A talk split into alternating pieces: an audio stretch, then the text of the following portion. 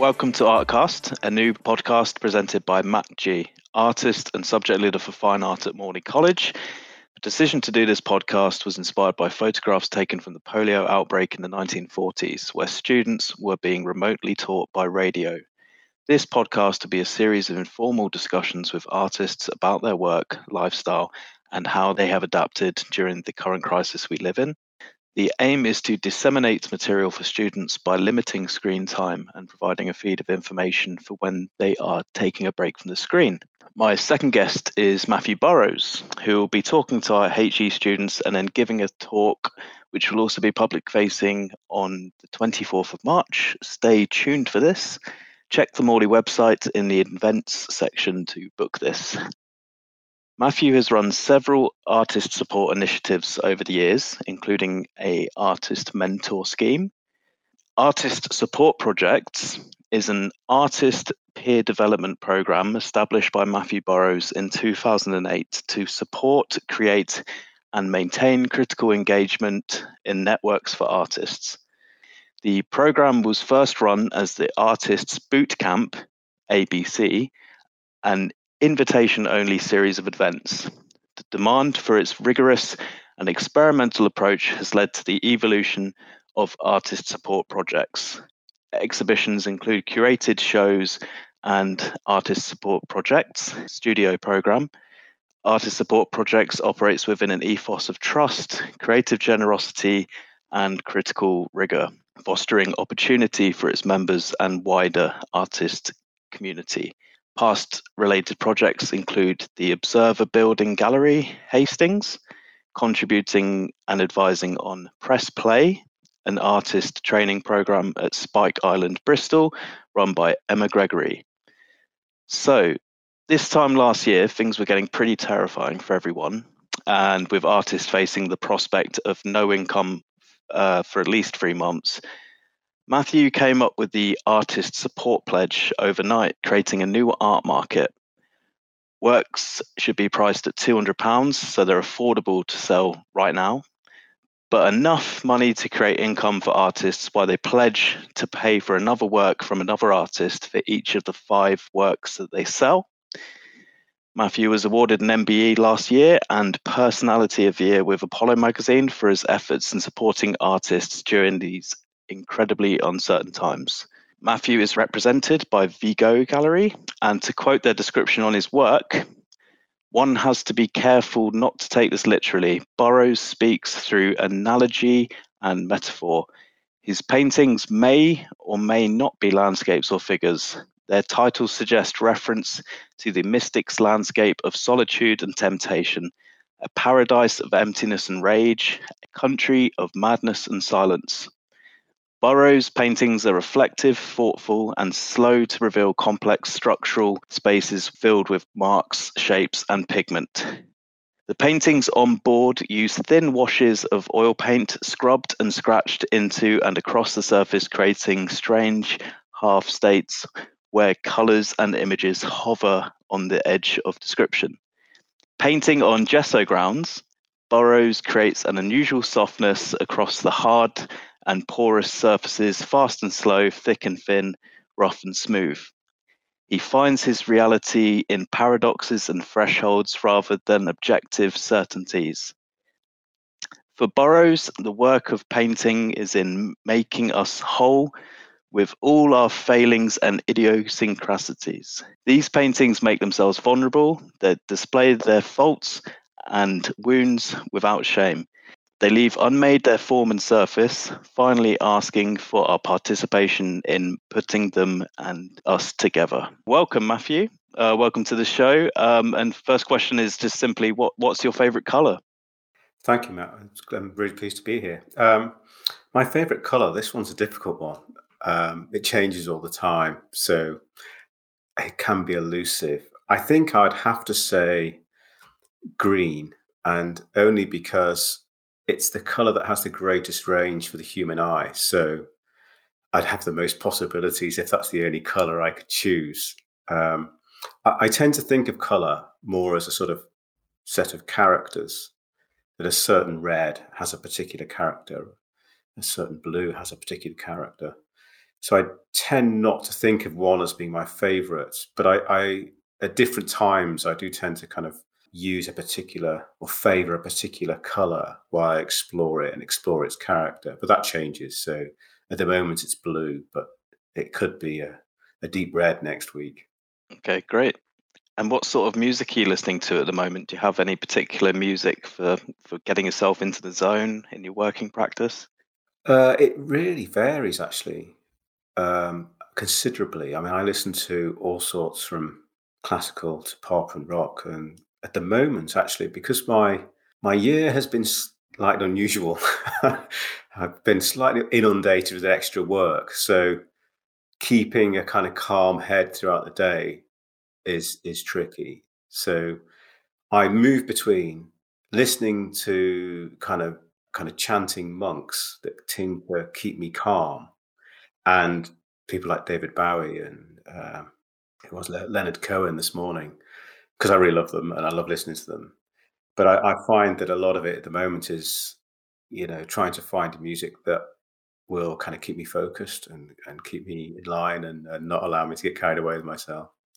That's interesting with the the point you make about the monks. I was actually going to ask if how much, if at all, uh, mindfulness sort of plays a role in your practice, or in, in terms of like ways we adapt. Obviously, during lockdown, I know that a lot of people have perhaps started that off as a process. But um, yeah, I'm just sort of also thinking about what I've heard about some of your initiatives whereby you talk to artists about creating this this compass that you, you talk about. And I, I just wanted to, if you could perhaps talk a little bit about how how mindfulness plays a role in in what you talk about and the work you make.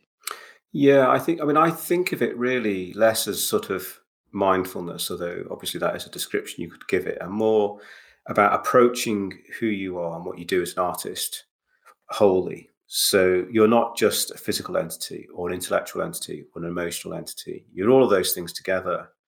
And really, I think, you know, a sort of definition of mindfulness might be about trying to find a, a, kind of productive cooperation between all, all of our sense of self uh, and awareness of self and awareness of the world around us. And I think often where artists go off piece and, and they start losing their relationship to their work and, and their interest in what they're doing is because they've lost that ability to navigate that. And that's really where this the idea, the compass comes in is if you know where your north is, if you know what um, is driving you, then it's much easier to navigate any sort of artistic or intellectual or emotional terrain that you might find yourself in. And I, I think of the the compass really, if you think of the north as all the things that are kind of positive in what you do. So they're the things that give you joy, if you like. They're the things that drive your enthusiasm and your motivation. And the south, they're all the things that destroy that motivation, that enthusiasm for what you do. So whenever you're navigating that landscape, if you know where your north is, it's much easier to find your way around. And knowing that and knowing what those those things are and and nurturing them really helps. And I think too often, certainly at a you know at a lower at a, at a student level when you're starting out, it's very easy to get sidelined by other people's compass, if you like, by what their interests are, what excites them, or or what their values are. And it's really important that you learn to develop your own and that you're you learn to, to be confident in what they are. So that's really where the idea of the compass comes in. Okay, great, thanks. So, in the interest of mirroring your sort of open and diplomatic ways, I'm going to be taking questions from people regarding your various initiatives. And so, just to start off with, Susie would like to know what your biggest achievement is so far, or what you'd consider your biggest achievement. My biggest achievement, well, I, I suppose I'd have to say it's Artist Support Pledge. Um, I, I, you know, I would never have dreamed of having been able to do what I've done with that, um, and I hadn't planned on achieving what I've achieved with it. So, you know, how do I top that? I, I don't know whether I could. In terms of you know supporting and helping friends and colleagues across the world, I don't think you get a better thing than having done that, really. But outside of that, as an artist, I think really, you know, there's lots of things I've done as an artist, but I think the thing that maybe I sense has been my biggest achievement is developing a sense of who I am as an artist and having kind of a sense of confidence in that. And it sounds really easy, but actually, anyone who's tried to do it for a few decades will know that it's it's actually much harder than it looks. And the, the longer you do it, the more you realize that it's it's vulnerable and that it's um, what you thought it might have been, you know, five or ten years ago, maybe isn't because that was influenced by outside factors that you weren't aware of at the time. So I think navigating that, developing the skills to understand it, and having a sense and a grasp of what that is, I think really for me feels like a huge achievement. So you mentioned in Art Review last month about the, the doors to the gatekeepers uh, being subverted. Um, I was wondering what your thoughts are based on this today, uh, right now, and sort of thinking about that as a whole concept as we start to think about normal life resuming. I've got a couple of thoughts from people. So Alistair from London says he'd be interested to know how he thinks platforms like the Artist Support Pledge might change past etiquette in how artists sell work online and even represent themselves. And following on from this, another artist wants to add to this. Uh, Chris from London gives some feedback and a question. So on his on on your website, you state it's not enough to speak of change. Art must furnish and color our imaginations with the means to make change possible. So he goes on to saying Artist Support Pledge certainly acted as a socialized movement for artists, many of whom saw themselves falling between the cracks in the government's COVID 19 support schemes, due in part to the nature of their self employment status, their earnings, and the precarious nature of zero hour contracts. So, offering an alternative to the gallery system or lack of state support funding for creatives if we are to realize true and meaningful change through art in terms of both recognition and paid opportunities for merge, emerging artists and within the wider context of society, what do you see as the next steps? And should emerging and lesser represented artists be aspiring towards their practice and their role within society? Yeah, I mean, there's a lot to cover there. I think, um, I think in a way, one of the one of the problems that I was able to sort of look at when COVID 19 hit and, you know, the sort of proverbial gatekeepers left the gate was it, it gave opportunity for people to rethink. And, you know, very early on, people were sort of asking me, you know, is this a sort of alternative to the to the normal art market? And I, I don't see it like that at all, really, because I mean, I work in the normal art market, and if you're making large scale, ambitious work that's expensive to make and expensive to sell, it's it's an effective way of doing that uh, because that needs negotiating and that needs you know people who are expert at doing that. Um, but I always I've always found it perplexing in a way that the art market sort of has this almost one dimensional way of doing things. That's the only way it does it. Um, and yet artists do a lot of things. You know, they make a lot of th- things and they have a lot of stuff lying around their studio that very often doesn't make it into the mainstream art market. And the reason it simply doesn't make it onto gallery walls is there's not enough profit.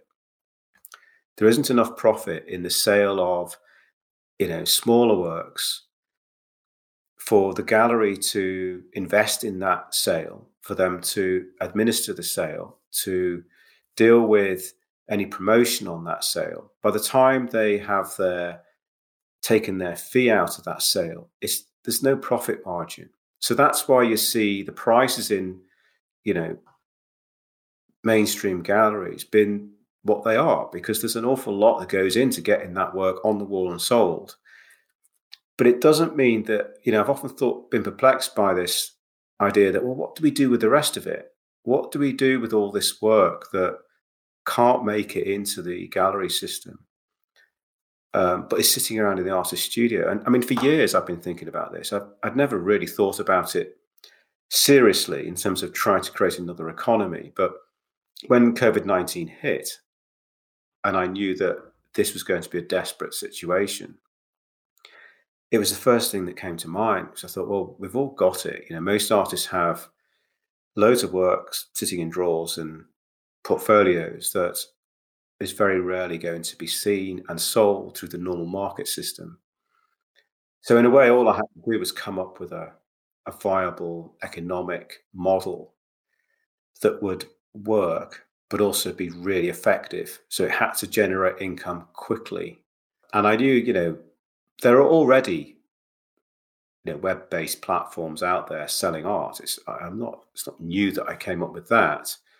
What was new in a way was I came up with the idea of the pledge because I realized that most market economies in, in the modern world work on you know this the kind of usual kind of legal contract if you like here's i give you this set of goods and you exchange that for for cash and that's the legal contract now, those sorts of systems, whilst they work, they're very slow.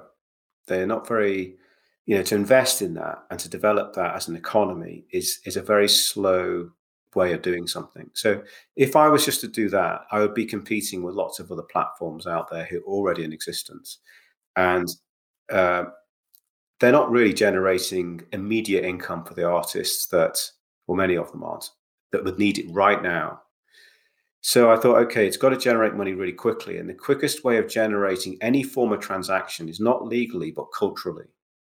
So you do it by developing a kind of cultural contract, if you like, that people buy into a set of behavior and a set of ideas.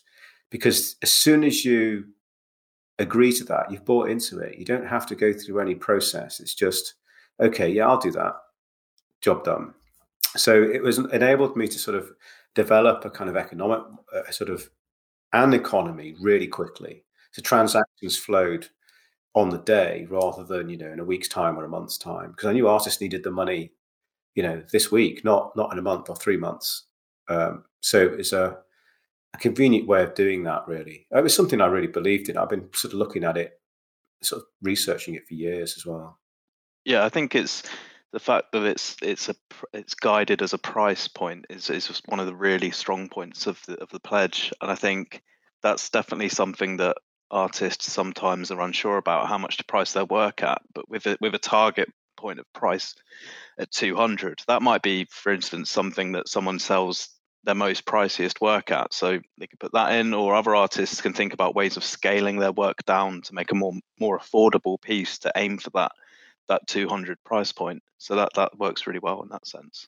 Yeah, I think. I mean, that was. I think in a way that was the the, the part of the equation of the economy that I think allowed it to take off because there was no negotiating on the price in a way, and that's something that often makes people very nervous because artists who are already established are not going to want to start negotiating on the price but if you say to them, look, this is the price.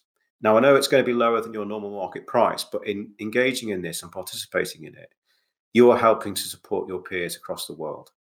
So there's a common good activity going on in it.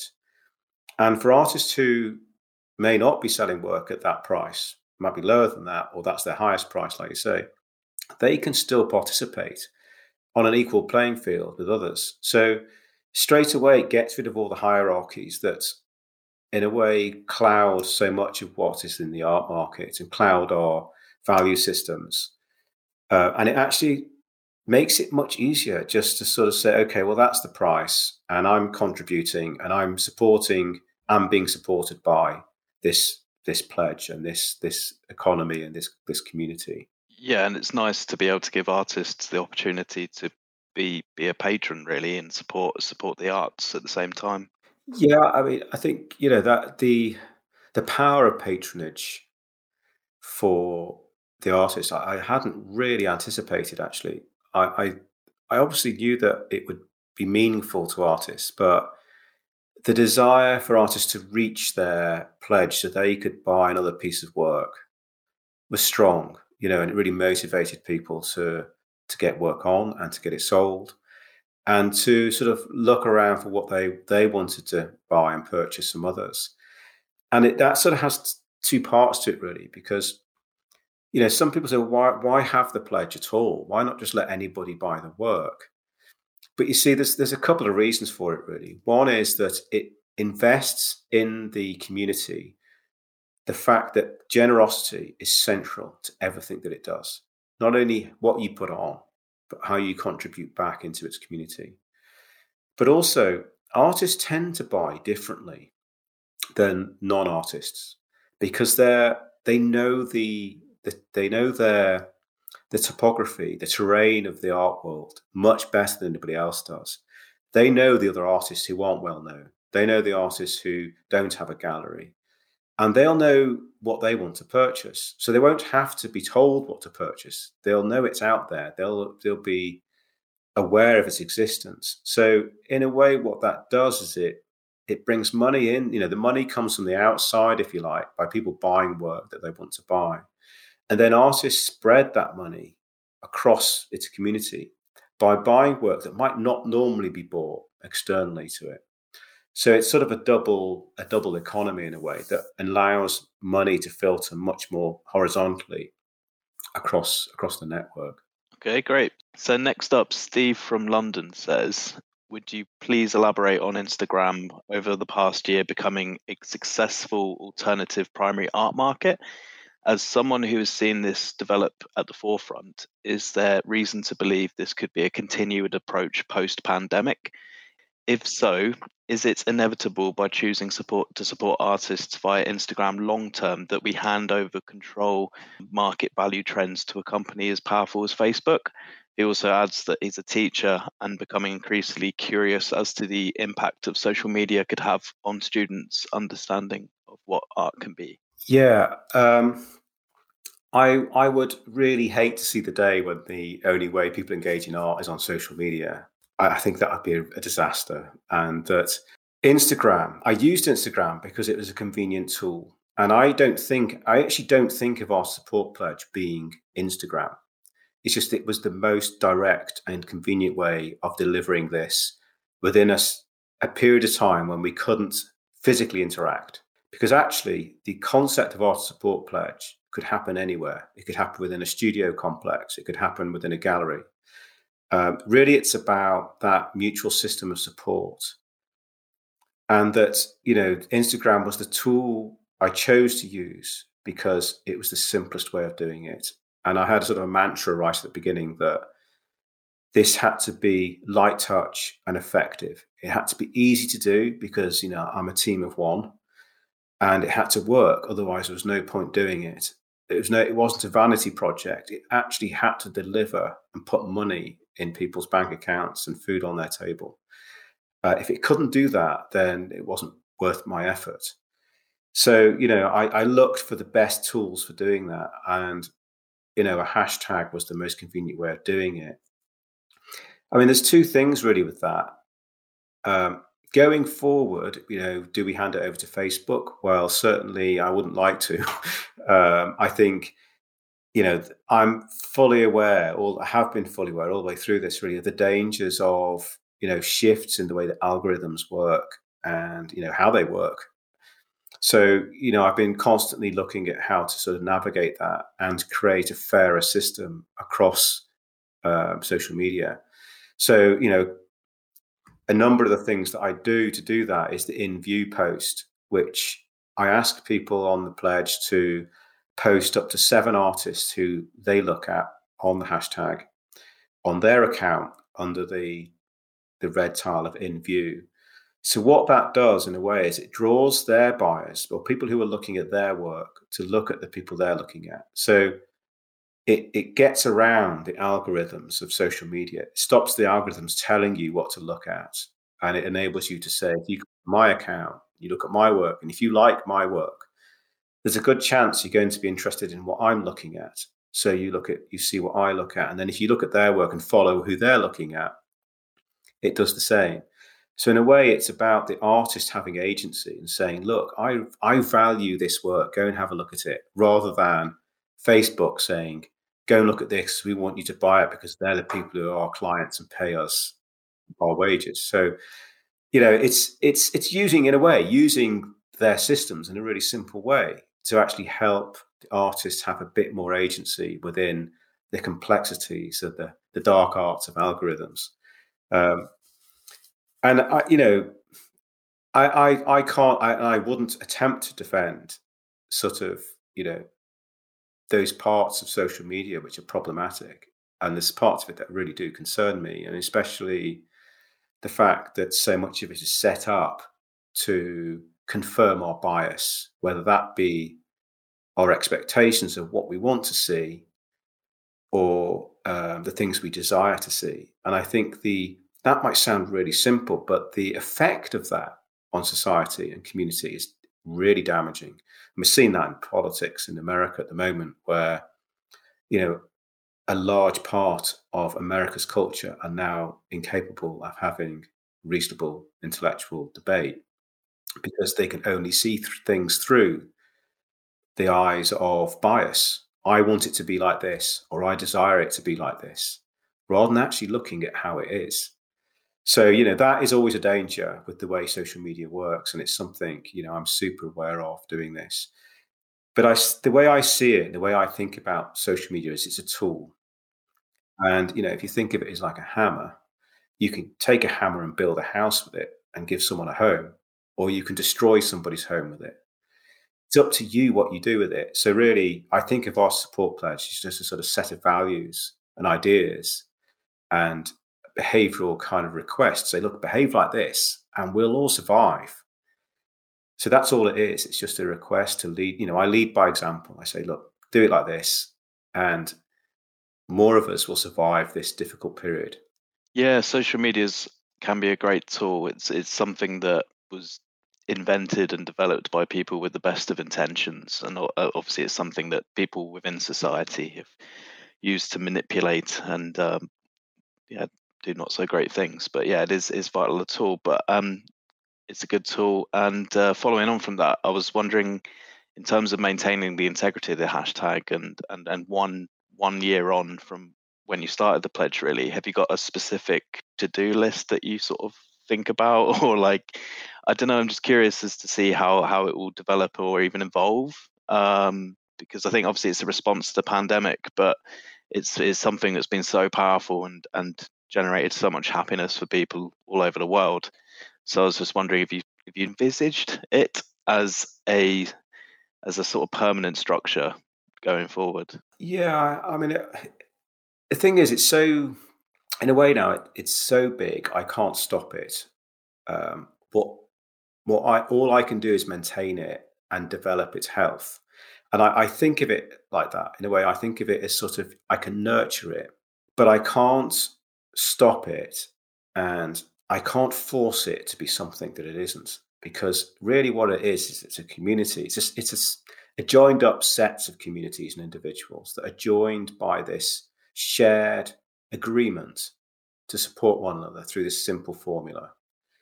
And what I spend my time doing really is maintaining the integrity of that. And to do that, there's a number of things I have to do. One is is managing the hashtag itself. So it's keeping the hashtag as clean as possible. So messaging people who misuse it, um, politely requesting that they don't misuse it. Um, and 99% of the time they don't know they're doing that. So, uh, you know, I, I'm really diplomatic in how I do it because ultimately anyone's allowed to use it. It's not it's not illegal to, to misuse it, um, but obviously it has it has a, a damaging effect on its usability if people misuse it. So buyers have a bad experience of looking at it if they can't actually find the work they want to buy because there's so many people misusing it that every time they click on something, it's not actually something for sale. So making sure that people use it properly and that they use it effectively. So they actually give clear information about what it is and how it works, and don't assume that everybody knows because that just spreads confusion. And if you spread confusion across the system, it makes its economy ineffective because people then coming to it don't know what to do. You know, if you're a buyer coming on and there's just some random image with a hashtag, you're not going to know what to do. You're going to have to be informed by the person using it. So it's up to everybody on it to be responsible for its good health. So really, I spend a bit of time doing that. I spend a lot of time doing um, kind of PR for it, really, which are interviews, podcasts, uh, writing interviews, doing articles, webinars, um, all sorts. I mean, I do that at its peak. I was doing five or six a day, um, and that was literally back to back, nonstop.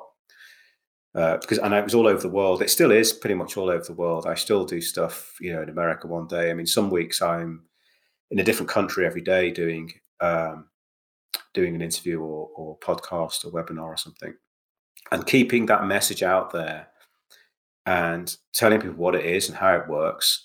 That's part of what keeps it going you know and it's a lot of work doing that because it's you know not only do i have to deal with all of the um, you know emails and messages and setting up that but i've got to deliver it as well so you know the to-do list is full of lots of little things like that and then there's just just the general content of keeping it going you know if you just do the same thing every day it gets boring and people get bored of it. So i'm constantly having to navigate a relationship between consistency that people can see what it is because it's consistent enough for them to recognize it but also that it's it's also changing and developing. So there's something new and exciting coming up all the time so that they can say okay this is still this is still relevant it's still urgent it's still got some validity it's still got some room to play that it's um, it's not static if you like so getting that right is, is tricky, you know, because so, and, and also, you know, because I'm having to navigate that on my own and deal with my own energy levels and how much I can commit to that and, um, you know, how enthusi- enthusiastic I am about doing something.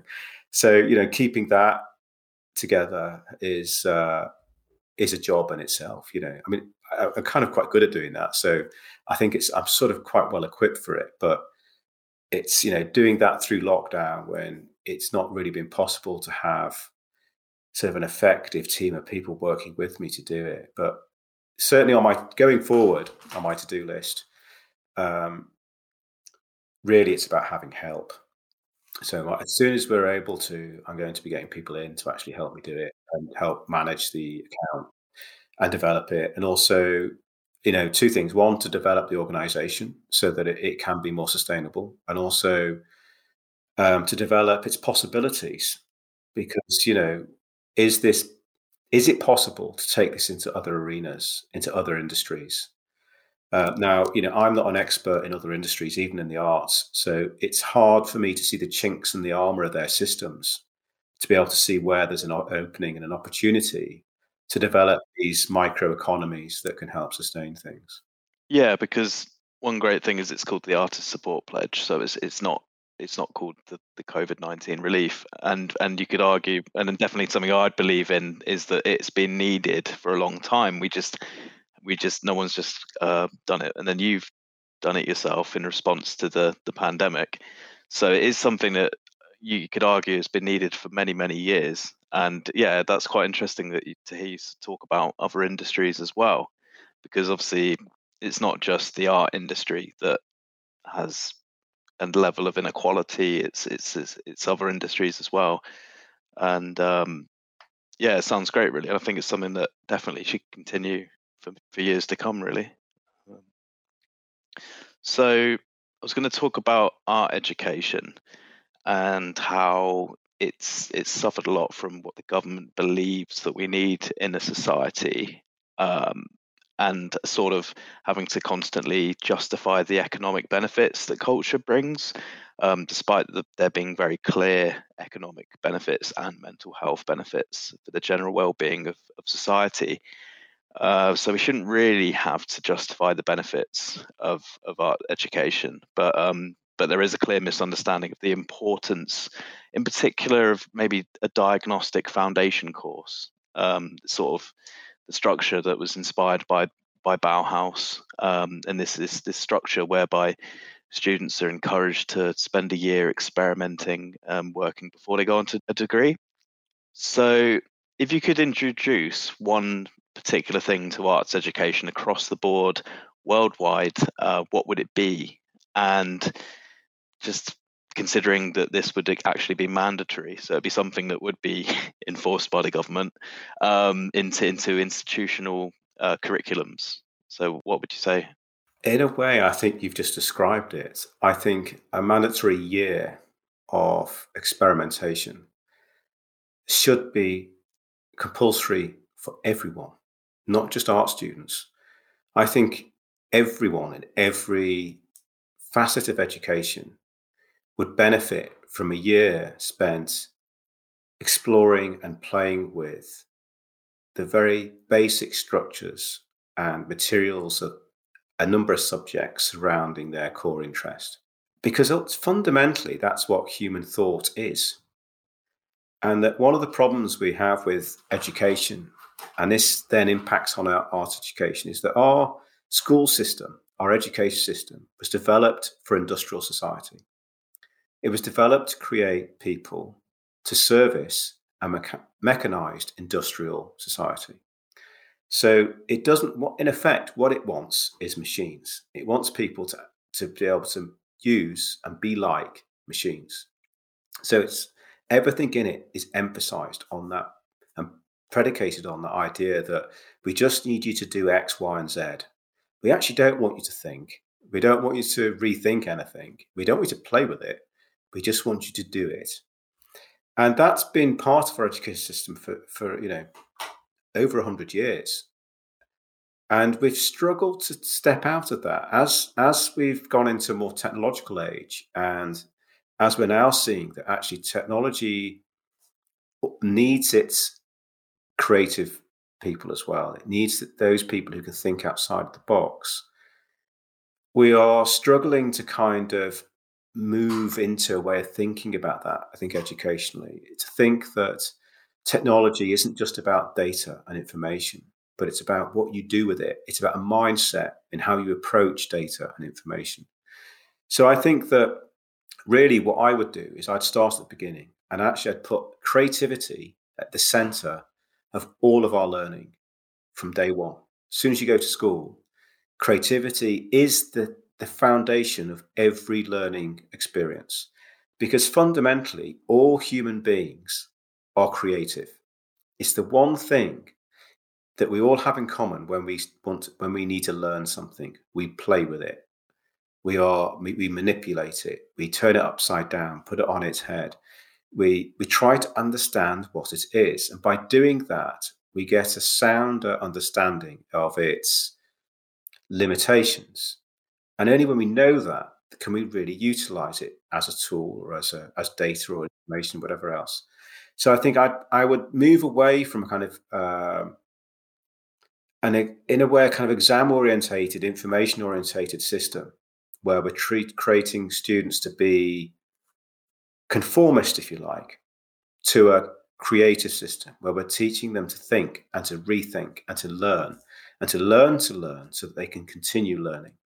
And I think actually the great thing about, say, a foundation course is I think foundation courses in the arts are one of the best things about art education because it's the first time that for most young people, they are given that ability and that freedom and the consent to say, go and play seriously.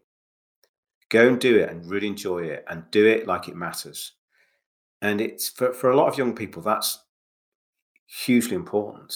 And I think that you know it's massively important for for the for art education and for artists later. I'd like to see that continue. Really, I'd like to see that you know reeled out more later on in in art education. That there are periods of mandatory play and experimentation. I mean, I've I've developed that in my own work as as a professional artist over the last 25 years. I now every now and again I give myself a week or two weeks to experiment. And I do, in effect, like a little mini foundation course for myself where I'll invest in some new materials or stuff I've never used before. And I just play with it for a week or two. And then I go back to kind of my normal studio day job, if you like. Uh, and I found it a really important part of development as an artist that it's not just, okay, I've worked out what I am as an artist, carry on doing it for the rest of my life. I think if you do that, you'll soon burn out. Yeah, I'm honored to be teaching on a foundation course at the moment. And it's one of those things when, well, during normal times where you meet people from all walks of life and they say, "Oh, there's nothing creative about me. That I'm, I'm not creative," or and I, I just always say to them, "I guarantee you are, but you just haven't you haven't highlighted the parts that you do that are creative and i think it's even if it's like cooking for instance like cooking is so creative and you know, was, was it michelangelo that once said that every piece of marble is a sculpture? We just haven't found out yet. We just haven't actually realized its potential. So yeah i think like a year where everyone can literally figure out what being creative is and just p- playing and and experimenting that that would be that would be great across society I think especially now as well, you know, moving forward, you know, I think a government that can recognize that protecting assets right now is not going to lead to the changes and to the developments we need moving into an uncertain world. The most important skills we can have right now is creativity and agility, the ability to move lightly and to maneuver ourselves responsibly and res- and responsively so we can see what the situation is and respond to that situation in new and interesting ways because the, the, the, communities the societies and the countries that do that will be the ones that survive.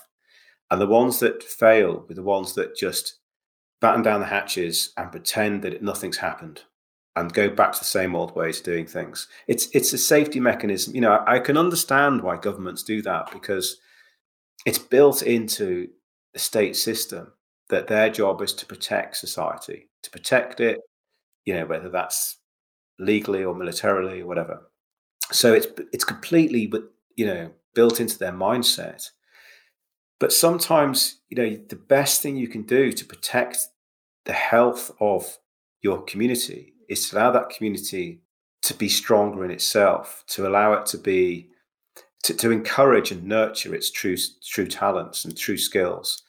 And I think you know that's where we are in danger right now. Is that if we don't do that across the board, you know, I think we you know we could be in a situation in in two years, five years time where we fail to respond to the urgency of the situation.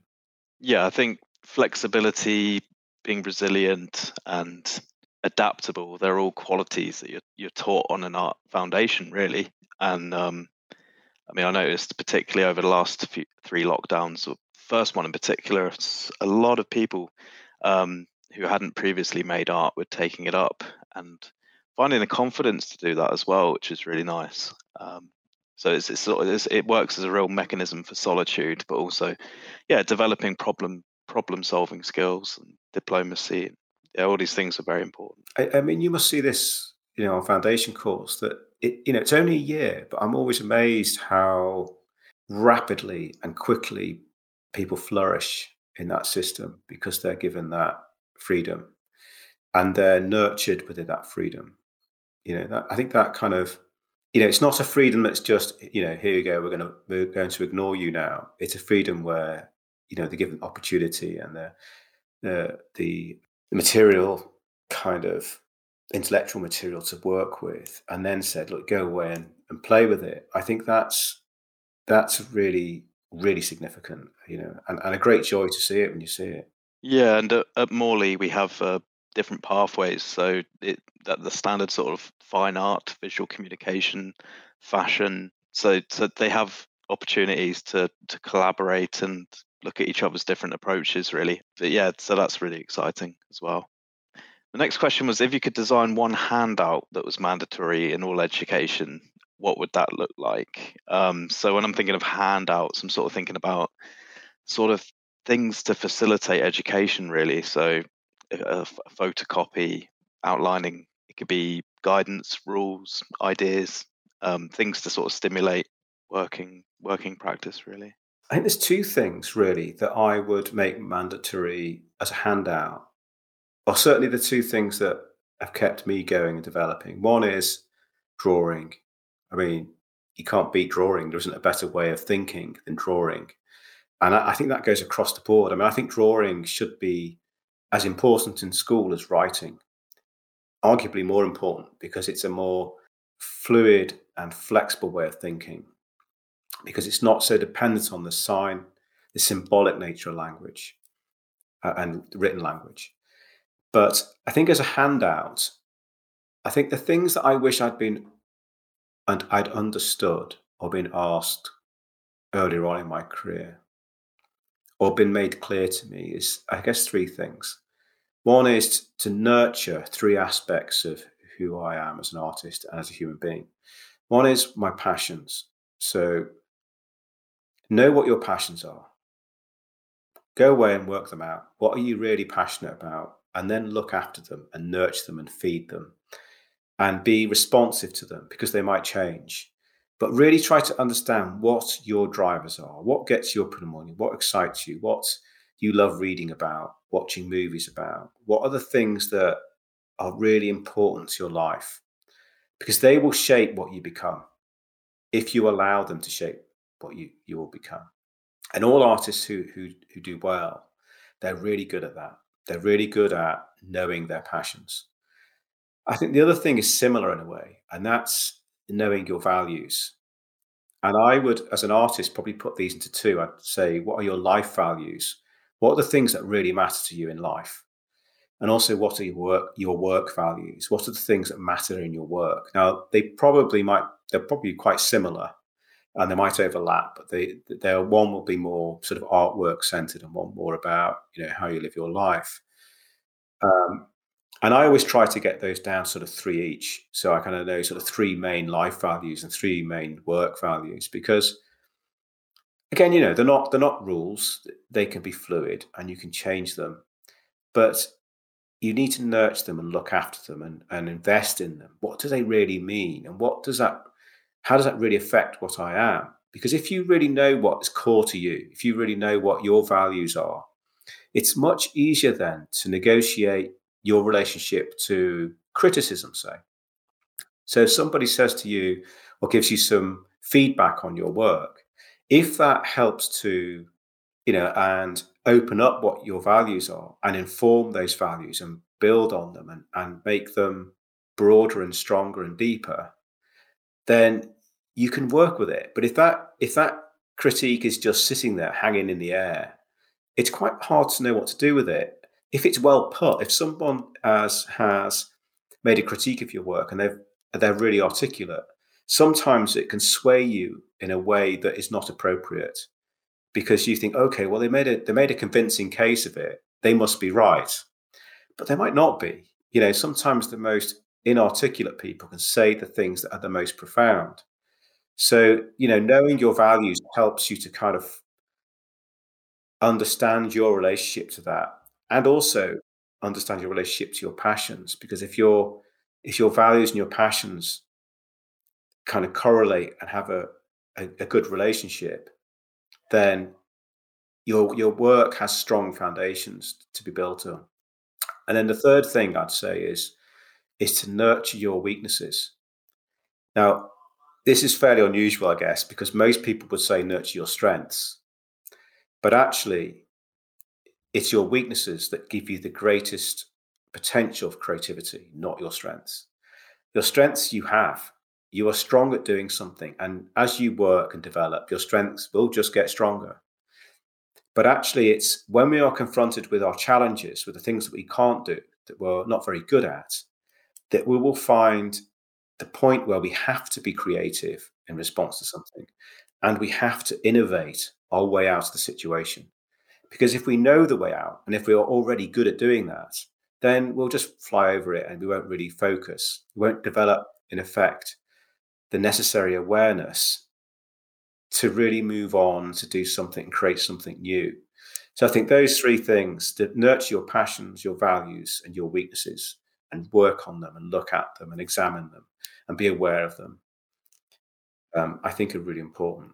That sounds good. And I guess that's something that could potentially take some time on a foundation course, particularly when school education system might be might be over the last few years certainly have been stripped back to the point where say a student i mean myself for instance i i went through school just having one art teacher who was actually a brilliant teacher but i guess it was only one voice so uh, i guess some students might come to a foundation or at that level and they might have you know not actually really considered what their values are that might have just been trying to you know fill the fill the uh, certain criteria, uh, trying to to maybe conform with one particular teacher that they have. So I guess that's something giving people confidence to understand what their values truly are rather than using it as something to jump through a hoop, but actually what they actually believe. I think that's where the foundation course really matters as well, because you get that opportunity to spend some time examining different approaches to the world. And I think that is, and even different values. And by playing with that imaginatively, you get a better sense of who you are. So I think, you know, it's not about sort of nailing your values down and then just ignoring everything else. That's why I think the nurturing matters. You know, it's about sort of saying, okay, my my values are always going to be kind of fluid in a way, but they will probably be fairly consistent. But the, to nurture them, you need to experiment with them, play with them, and see how flexible and agile and resilient they are. And I think that you know that's why having those times to experiment, even for me now, really helps me to cement and to understand what really matters to me. So you know, if I'm making something out of clay, um, it should manifest the same values that are inherent in who I am as a human being, as does if I was working with wood or with paint or with digital media. I am the same human being, it's the same world outside. Um, the materials are different. So, you know, I have to I'd have to find appropriate ways to manipulate those materials. But actually I think that can really help to sort of help you understand what really matters. And I think sometimes where it goes wrong is that people learn a particular skill and they think that that skill is everything. It's just one skill. You can learn lots of skills as an artist. And that if you, you know, if that skill is not flexible enough and agile enough, and if you don't have a broad enough range of skills, the danger is is that you misread and misplace that skill as your values. Actually, they're not. It's just a skill, it's a use of something. Um, whilst important, it is only you know the ability to use something. Thank you. So moving on now, um, post COVID, a much bigger issue is climate change uh, and world resources. I was wondering if you had any thoughts on how artists can address this issue in terms of raising awareness it's obviously very important, but also in terms of their own practice and things that they could do to address the issue of, of climate change. Yeah, I mean, this is. I think this is a, one of the most interesting debates at the moment for, for the arts, and you know, on, on a number of levels. One on a on a sort of basic level, that the arts market is not particularly environmentally friendly. Um, you know, we ship huge amounts of work all over the world to go to art fairs. Um, and I know why we do that. And, you know, it is a model that, that has financially been set up and works. But I think we're going to have to start rethinking what how to do that. I don't have an answer to that, but I mean, I think that's something that is inevitable. We, we do need to be more responsible. Uh, and there are, you know, over the last year, interestingly, that there is evidence that that is starting to happen in the arts. But I think actually, you know, what I as an artist I don't particularly like doing is is passing the book to somebody else as a problem. You know, I don't think it's helpful to sort of say, well, okay, it's it's the gallery's problem to deal with with climate change, or it's a museum's problem, or even that it's a museum or gallery's problem to deal with, you know, solving, you know, artists' financial states, I think we all have to participate in making sure that everything works. So I think from an artist's point of view, I think really it's about um, I think values again. I mean, it's you know art art in a way manifests the beliefs and the values of a society. It tells, it shows, it puts a mirror up to society and says, "This is what you look like.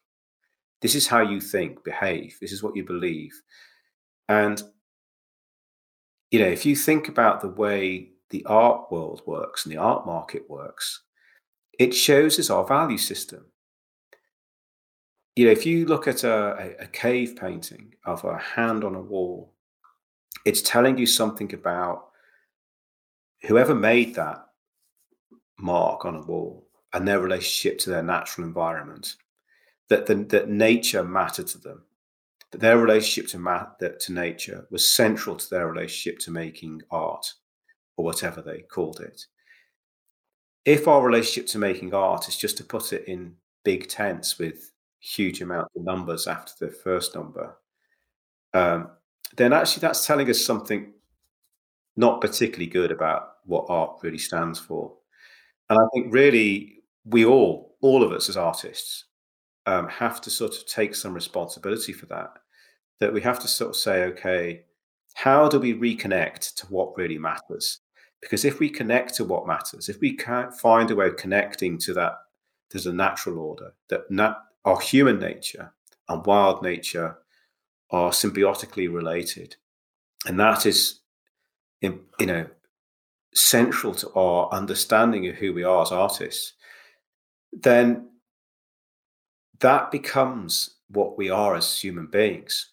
That becomes what we are as society, as a community.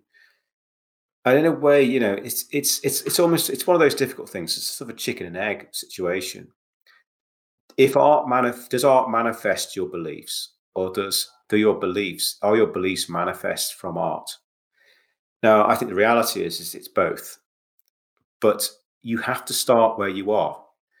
And I think we start by, as artists, sort of saying, okay, what matters? What do I value? What is my relationship to the world? And if my relationship to the world is just about making lots of money at the expense of somebody else and expense the planet, then I think that should be questioned, and that's, that is questionable. So really, it's in our hands to sort of put our hand back on the, you know, metaphorical cave wall and reconnect and and that is part of our job as artists. I mean, I'm not saying it's an easy there's an easy answer to it, um, but that if it was an easy answer, it wouldn't be interesting. Finding creative and exciting and new solutions to that that are both humanly consistent with our human nature, but also innovative and creative enough that they respond to the nowness of the dilemma we are in, you know, as a species eh, within a particular society and within a position in terms of our the environmental issues that we currently have. Yeah, I was, I was listening to a, a way of um, council in particular in Berkshire that had, had a, a, sculpture commission, and it was based on a vote taken from the general public in that area on which their favourite sculpture would be, because I guess at the end of the day they were the ones that were going to live with it. So in that sense, that's like that's like human nature, uh, sort of being very diplomatic. So I guess it's a sort of ways of finding things of doing that, really ways of helping people improve the environment that they live in, live around within, but also yeah, figuring out ways of sustainable practice, I guess, and also ways of promoting that to to the to the community. Yeah, I mean, I, I think the other thing that I think I've started to really think about over the last few years is the relationship of culture to nature. There's always been this sort of sense that, you know, they're two separate entities. You know, nature is the stuff that goes on outside, and culture is this human thing. And I think that's a mistake, actually. And I think that it's it's a mistake on a number of levels. It's a mistake because it's not really the way it is. We are nature too. You know, human nature is nature. It isn't separate from nature. It is just that we are able to be aware of that relationship. And that actually, even the word culture becomes problematic. I mean, it comes from the word to till, which means to control the land. You know, to actually till the land, to control it, and to control nature. And I actually think, in a way, if you look at kind of pre industrial society and pre culture, there was still art. You know, art was still made pre tilling, pre that sort of agricultural agrarian society. And it was a much more symbiotic relationship between what whatever art was called in those days, whatever culture might have been called, and the natural world outside. And in a way, I think that's the way we need to start relating to things is is not to sort of see us as separate from nature, but as part of it, and that culture must find a kind of happy relationship to that, where it is it supports one another. That nature is both within culture, and culture can actually be a part of the natural order. Okay, great. Thank you. Is there any advice you'd give to the class of 2021, so students that will be graduating this year? Yeah, I think I think the best advice, if, if I could give myself advice from when I graduated, it I think number one would be look after your friends. And I I remember sort of vaguely thinking that many years ago, uh, thinking, oh, you know, I wonder how important my friends are. Actually, the further you go on in the arts, the more important they become because they are the people who you will be working with in the future. They are the people who you will be who will be supporting you and you may be supporting in return. So one of the piece of advice or a piece of advice I would give and something that I always use as one of my kind of values, if you like, is that whenever I get anything, hold out your hand and take someone with you. Because it's too easy whenever you get success just to run off with it. And I can tell you, everybody who does that regrets it because they end up on their own. Nurture your friends, look after them, and they'll look after you. Okay, that's great. Thanks for that. So you've been listening to Artcast with Matt G from Morley College, and that was Matthew Burrows. Matthew, thank you very much for being a guest today. Thank you very much. Thank you for having me.